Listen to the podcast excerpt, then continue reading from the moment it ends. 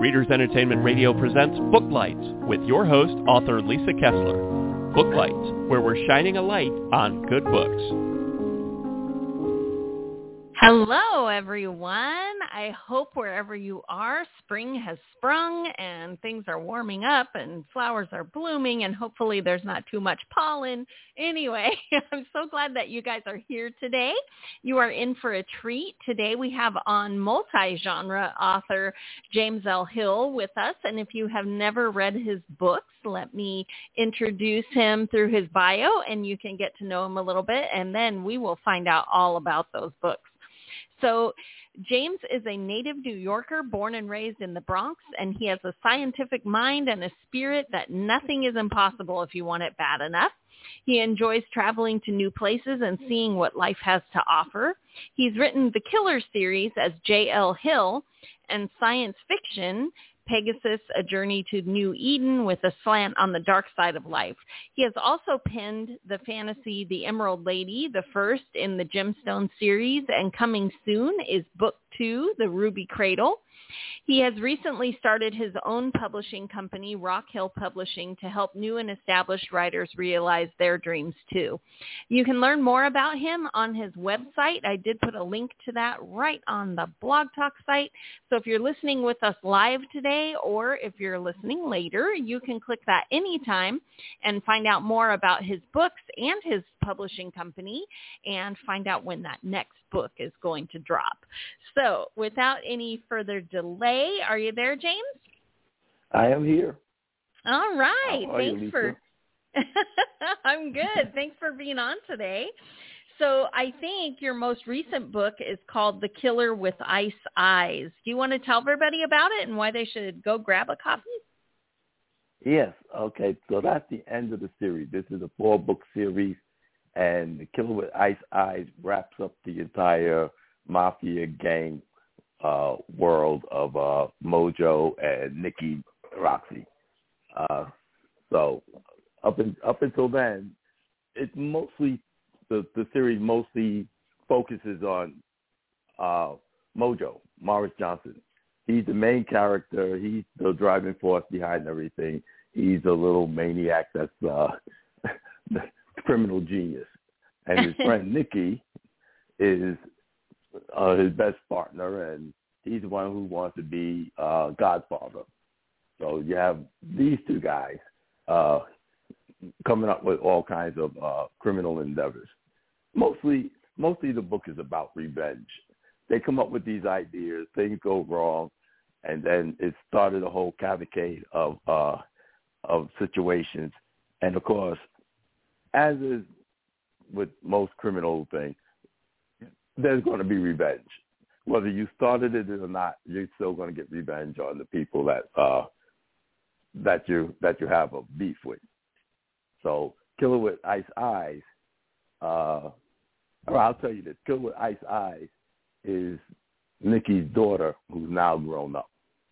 And oh, if you okay. want to read the books in order, you can read one through four that way, or you could read two and four and one and three, because that's the way I kind of like stitch the story together. So okay. you wouldn't want to read Killer with Ice Eyes if you didn't read Killer with Three Heads, which is book two. Okay. So they should read them in order, otherwise they're going to get big spoilers. Uh, somewhat, yeah. Well, everything there's there's some cast back so that you wouldn't uh, miss out on anything in the story. So if you're reading book four and you haven't read any of the other books, then you will know what went on in book two and three and stuff like that. Oh, okay. So you wouldn't know So you won't be lost. they're there. Right, you won't be lost. But you get a much fuller idea and understanding of the characters if you read book two before you read book four. The Okay. same thing with book three, Killer with Black Blood. If you read book one before you read book three, then you'll get a fuller a fuller idea of that story. Uh, Book three is about Nikki becoming the Godfather, but it relates to book one, where he's not the Godfather yet. Ah, gotcha.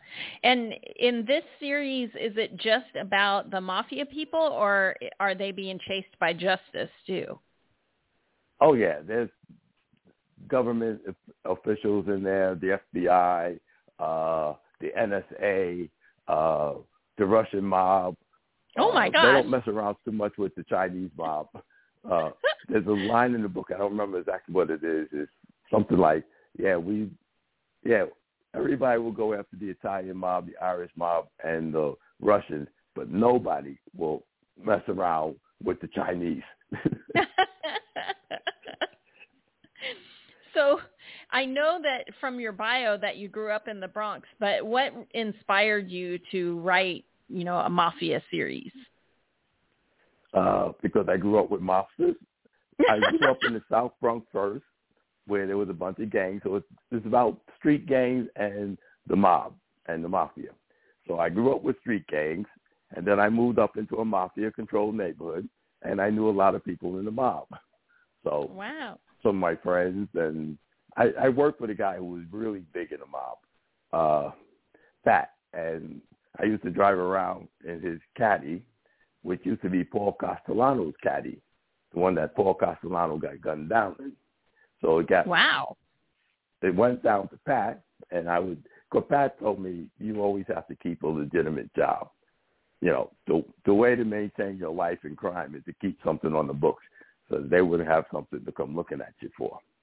So right. he kept a nice legitimate job, and I worked for him. Uh, uh, we worked in a bank, uh, and he was a good friend of the family. I I wound up working in my mom's department. This is way back in the seventies when, you know, your your parents could get you into a job. And I got into the job because I I wrote the sort pattern for their check processing. So I wound up in the check processing division, and Pat was my supervisor. And I would either drive up to, to Yonkers and pick him up, and we drive down in the caddy, or he would come down to the Bronx, pick me up, and we drive down in the caddy. We always drove in the caddy. I so, love that. And of course, Pat had great, great stories to tell. And have they, as far as you know, have they read any of your books? Well, Pat hasn't. Pat's been dead for decades now. okay, so you're safe. Yeah. Yeah. and and my and my stories are made up. I was I racked my brain to make sure that this isn't something someone told me about because you know you Right. you want to make up the the crimes and stuff in your head, but you know you know about different things like money laundering, numbers running, drug dealing, all that kind of stuff. You know, gun running. You know, all all kinds of things like that. Uh, you you kind of know about that stuff, but you just make sure that the stories you tell aren't true stories. You know, Right. because I don't you don't want wind up in anybody knocking on grave. your door. yeah, or winding up in a shallow grave somewhere in Jersey. yes, nobody wants that. so so what inspired you from, you know, that that colorful background with the mob? Did you always want to be a writer or did you later in life get bitten, you know, you wanted to tell the tell your stories? What was your writing journey like? Oh, I always wanted to be a writer. I used to uh write well, back when I was a kid in the South Bronx, uh we used to read the Marvel comics and then Mhm. we would uh read the comic and you know the Marvel comic came out in series. Right. So we'd get to the end of that comic, and then we would start. Then I would start to figure out, okay, what's the next part of this story going to be? And I would write my own sequel to the story, and we're tracing the characters out and all that kind of stuff, and you know, trying to figure out what the next part of the story is. I got to hand it to Stan Lee. I never guessed right. they do have some crazy twists in those comics. oh yeah, oh yeah. But that that's where I started really thinking about writing and being a writer. And then my father used to call me radio mouth because I would talk to myself because I had all these characters in in my head mm-hmm. going on and on and on. And so my father like, you know, you talk so much, you talk to yourself. And I guess he didn't really realize that I was talking to all the other voices in my head right. things like that. so many, many people live inside me. And so when did you write your first when did you write your first book? Uh, actually, I think Pegasus is probably my first actual full length book I wrote, uh, and that was back in like 1980, I think, around there, when Reagan was having the uh, SALT talks. And Mhm. the reason why I wrote that because at the time, my wife asked me what did I think about, you know, the nuclear arm treaties. And I told her, well, we don't really have to worry about the nuclear arms because we got no place to go. But as soon as we find another planet we can live on, all bets are off. That's true. Yeah. So And did that you became. Oh, I'm sorry. Go ahead. Well, I was going to say, did you find a publisher for that, or did you hold it until self-publishing came along? What? How did that all come about? I did not find a publisher for that. I went since I lived in New York. I had brilliant ideas, and one of my brilliant ideas was I was going to uh, take up a paper job delivering. I think it was the New York Times or the Wall Street Journal, maybe the Wall Street Journal. I think that's the heavier one. Sorry about that. Uh, bourbon's not helping the cough. Uh, anyway, so I took the so I took up a job because I would take the Midtown route, and that would take me to all the publishing companies. And so I Oh. was I was writing short stories, sci-fi short stories, and everything at that time too. Because I figured, all right, it takes a year or two to write a book. I can write eh, maybe five, six, seven, eight short stories in the same time. So let me do that and get my name out there as a short storyist, and therefore I would then be looked upon in much better light, and of course I could then publish books. Mhm. And so as I went through delivering the papers, I also delivered my short stories to different magazine companies and different publishing companies and all that kind of stuff. Great idea, didn't work out at all. No, dang. you know, I was lucky. I got to meet uh Ray Bradbury a couple times before he died, and he would tell Oh, really? stories about. Yeah. Oh, he was so, he was so passionate about writing and words that you just cried listening to him. He was just very passionate about it, but he told stories about how they couldn't afford a phone, so he put on all of his manuscripts the phone number for the payphone across the street. And every time he heard it ring, he'd go racing across the street. And he finally got this great idea that he would take a bus and or I can't remember if it was a bus or a train, but anyway, to New York and he would go to all the publishing houses and and walk in with his book. And I thought, oh, that was a different world back then. Um, but Oh, yeah. he did have dinner with one publisher, but most of them told him, no, this is not how we do it. Yeah. so you were in good company. Yeah, no, no one really likes you just sliding your stuff under the door. But I did get No. some very interesting uh, rejection notices. I bet. Cease and desist letters.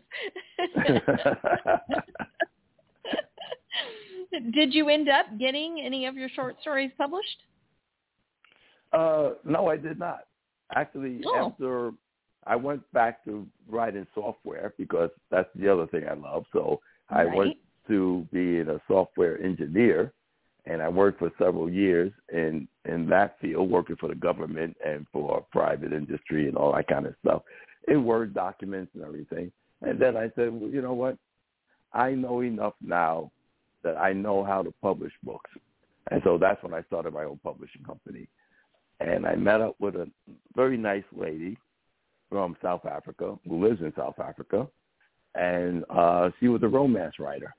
So we were on Facebook, and they were doing this thing with you know likes for likes. You know, if you Right. like my, I would like yours, and that's gonna push up our uh, algorithms. Well, when people said that, it was like, yeah, that's not gonna do anything for your algorithm. But, No. okay, fine. So I was doing that, and what I did was I wound up connecting with this uh, woman. Her name is uh, Athena Paris, and she was a romance writer. So you know, and I started talking to her, and she likes editing. and she was a school teacher at the time. She was teaching um, Afrikaans students English. Now, Afrikaans in South Africa are Dutch. They speak Oh. somewhat of Dutch uh, language. So they're the white kids in South Africa who speak Dutch. As you know anything about history, you know the Boer Wars was between the English and the Dutch in in Okay. um, South Africa. Uh, so she wound up teaching them English. And so I told her, well, she really likes editing. So I told her, okay, I'll tell you what, you edit my stuff and I'll publish your stuff. What she didn't know was I read her first book.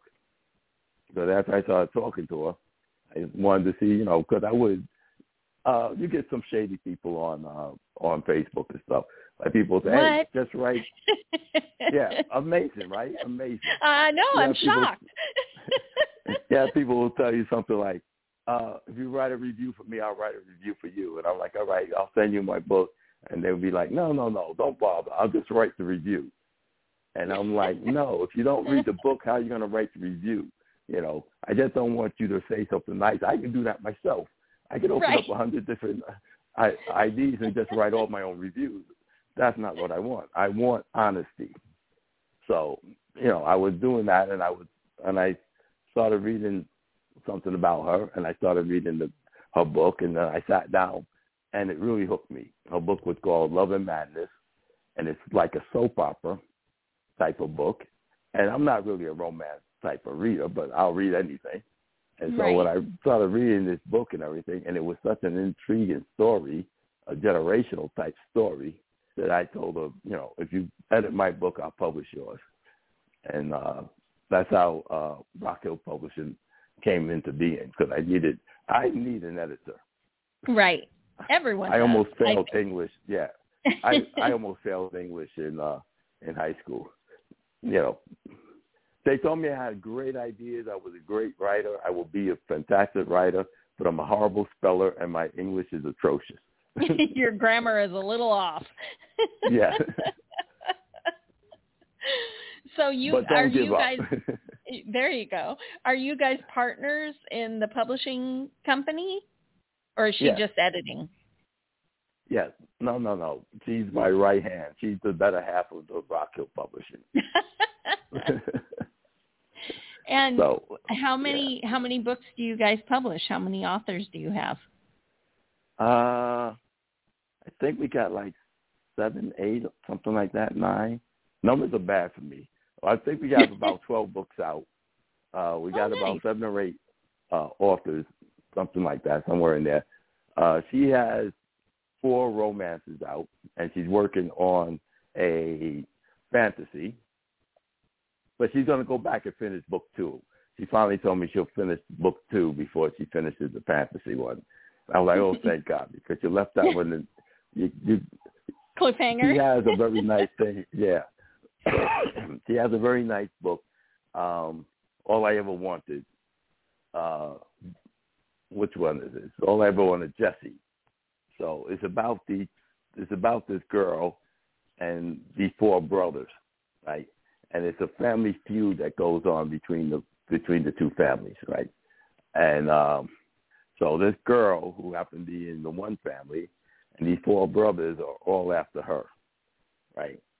So Mhm. the book two is what started the feud, you know, with the grandmother and stuff. So you get book one, and it ends at some point with the girl and one of the brothers getting together and all that kind of stuff. To find out why these people have this blood feud going on, you have to read the second part of that book. And so I've been telling her for the longest, come on, just finish editing the book. Gotta write that book. I know. You, yeah, I know. I know you want to do the do the fantasy one, but let's get the second one out. so finally, she told she told me a couple of weeks ago, you know what? I'm going to go ahead and finish the second the second book because she's stuck on the first book now. The it's a it's a trilogy with the fantasy, but she's kind of stuck on that. And I'm like, well, now that's a good reason to go on to go back and finish the other book. That's what I That's do when I get stuck in a story. When I get stuck in a story, I just switch stories. Mhm. And let your brain just percolate on it for Yeah. a while till the right idea Yeah. comes up. Well, speaking yep. of, since The Killer with Ice Eyes is the final book of the Killer series, what's next for you? What are you working on now? Well, I'm going back to my fantasy series because I have The Ruby Cradle, which is halfway written, and The Diamond Warrior, which is also halfway written. So I jump from genre to genre so it keeps my mind fresh. I don't like to write one thing after another because you kind of like get stale and you'll see that you're putting out the same idea, the same storylines and stuff like that. But if you jump genres and write something completely different, then you're coming at it with a completely fresh idea. And these two stories have been sitting there for a while because I went back and finished the uh, Killer series. And, you know, my my people, Maria was in the Killer series and Ice Eyes. She was like, come on, come on, finish the story, tell my story. And it was like, yeah. And I had a little hesitation because, you know, I didn't want to end the story either. It, right. You have these characters that, you know, you grew up with and you love them and everything. And, you know, when you write that story, it's over. And, right. You know. It's hard to so, end a series. Yeah. But she wanted her story told. She wanted me to get out there and, and finally put it out and finish the story. So I did. And now I can go back to my uh mermaids and pirates and dragons. And actually we're jumping uh centuries here. We're going back in time to the age of castles with the ruby cradle. Oh, I love it. Do you want to tell everybody about, because the first book in that series is already out, right? The Emerald Lady. Do you want to tell everybody yeah. about that series? Because they should go grab it if you're going to have the next two out soon. Yeah. Okay, so the, the Emerald Lady is a pirate mermaid love story. So it takes place in the golden age of piracy, and they're historical or historical light stories. So during the golden age of piracy, uh, Jeremy uh, sailed back to England with this uh, with milled lumber. Uh, part of what made America take off so so much when they came and they settled America was that we had all this untouched forest land. Now Europe had already depleted their forests pretty much right. by this time, and this was the age of tall ships. So the shipbuilding industry really needed lumber. And that's what made America prosper so much because we had a lot, a lot of lumber. And so he decided that they should mill the lumber before they send it over there to build ships.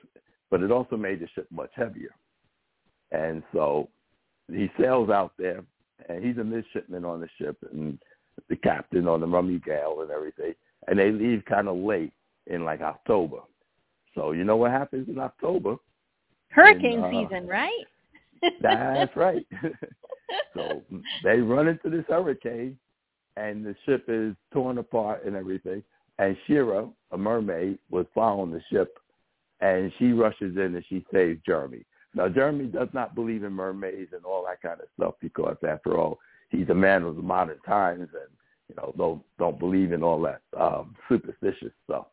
But of course, when she saves his life, he immediately falls in love with her because, after all, men fall in love with mermaids. Mermaids don't necessarily fall in love with men, but she does true. because she, yeah, but she feels he's a good person. She could she could tell he's such a good person and everything. She does fall in love with him, and she asks her mother to help to send her other mermaids to help ferry him back to land. And the mom, who happened to be the queen of the mermaids, tell her absolutely not. His fate was sealed when he went to sea. She should have let him drown. She actually saved him and put him in a sunken ship, in an air pocket in this sunken ship. And so uh, they they they said no. The mom said no, and Shira won't take no for an answer. So she tried to save him herself, and causes this uh, tragedy to happen. And so the mom then curses them. And she curses Shira that she can no longer change back into a mermaid form. She must stay in human form. But she can't Oh. leave the water. She must stay around the sea. She can't leave the water. So she's not fully human. She's still a mermaid, but she's just in human form. So, So means she she's a mermaid with no tail? Like that. Right. She's a mermaid with no tail. She can't breathe water. None of that. Right. Dang. But she must stay in water. Dang, Mom, that's mean. Yes, and that's what all the mermaids think too. And Jeremy, being the being the noble man that he is, told the mom, "Well, that's fine. I'll take care of her. She'll be fine. I'll not, she'll never want for anything." And mom says, "Well, that's very good because as long as she is alive, you cannot die." And then he finds out that mermaids live for a thousand years. so he's going to have a much longer life than he had anticipated. Yes. And mom is going to make sure that he does not have an enjoyable life. yes. So I love that. I I have an immortal pirate series because I wanted to write pirates but I didn't want to write historical. So they in the 1700s they pirated the Holy Grail and drank from it. And so the crew who drank from the cup are still in Savannah today. And so my books take place today, but my mermaid was a warrior. And um, so anyway, she chapter one shoots him. So, you know, it's a different kind of mermaid love story. but I think it's funny oh, that yeah. we both have mermaids and pirates. oh yeah, a, a slightly different type of love. yes, yeah, different different kind of love story. This one was enemies to lovers, obviously, but eventually he wins her over. Um, but, but I love um, every time I meet somebody else who's written a mermaid. Everybody has different, you know, mythology with it and I just think it's so cool. Like I I decided that my mer- my mermaids are actually from um, Venus, where it's the water planet, and they made these portals that are under the ocean for us, and so they were involved with Atlantis and all this stuff. But how? What is the origin story for you and your mermaids, or do you find out later in your series where they came? Oh no, um, the mythology comes in, and you're going to be very interested in this.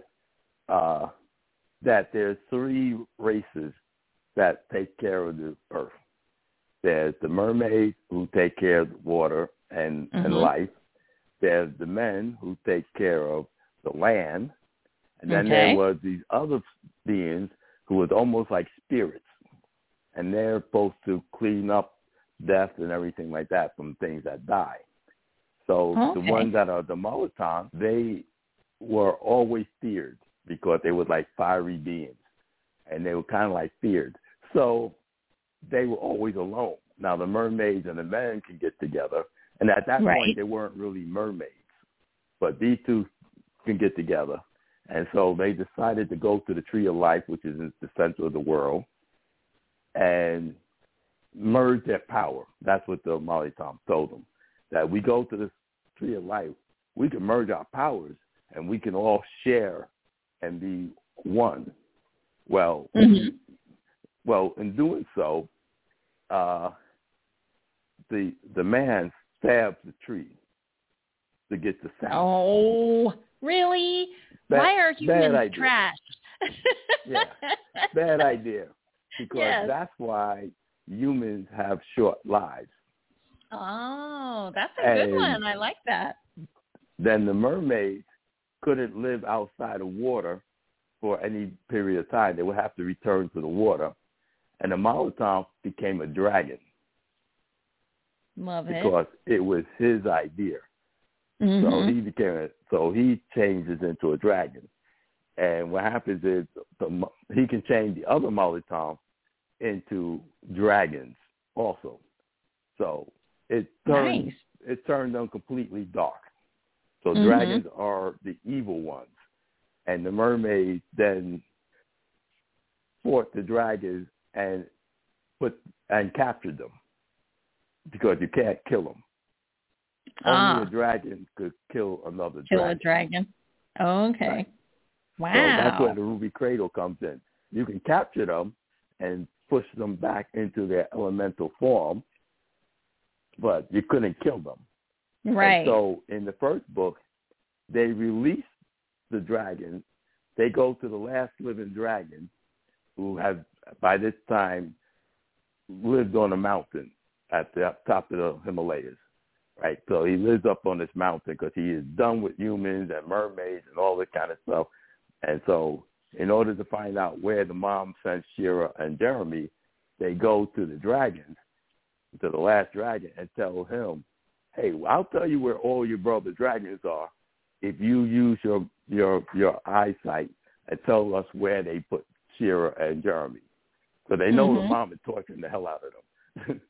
so so the dragon lets them know where they're at and he releases the rest of the dragons back into the world, which is what brings Oh. us to The diamond two. one. Oh. No, no, oh, book two, okay. the Ruby Cradle. The Ruby Oh, Cradle okay. is what the dragons wind up being trapped in. Oh, okay. That when they go back to the elemental form.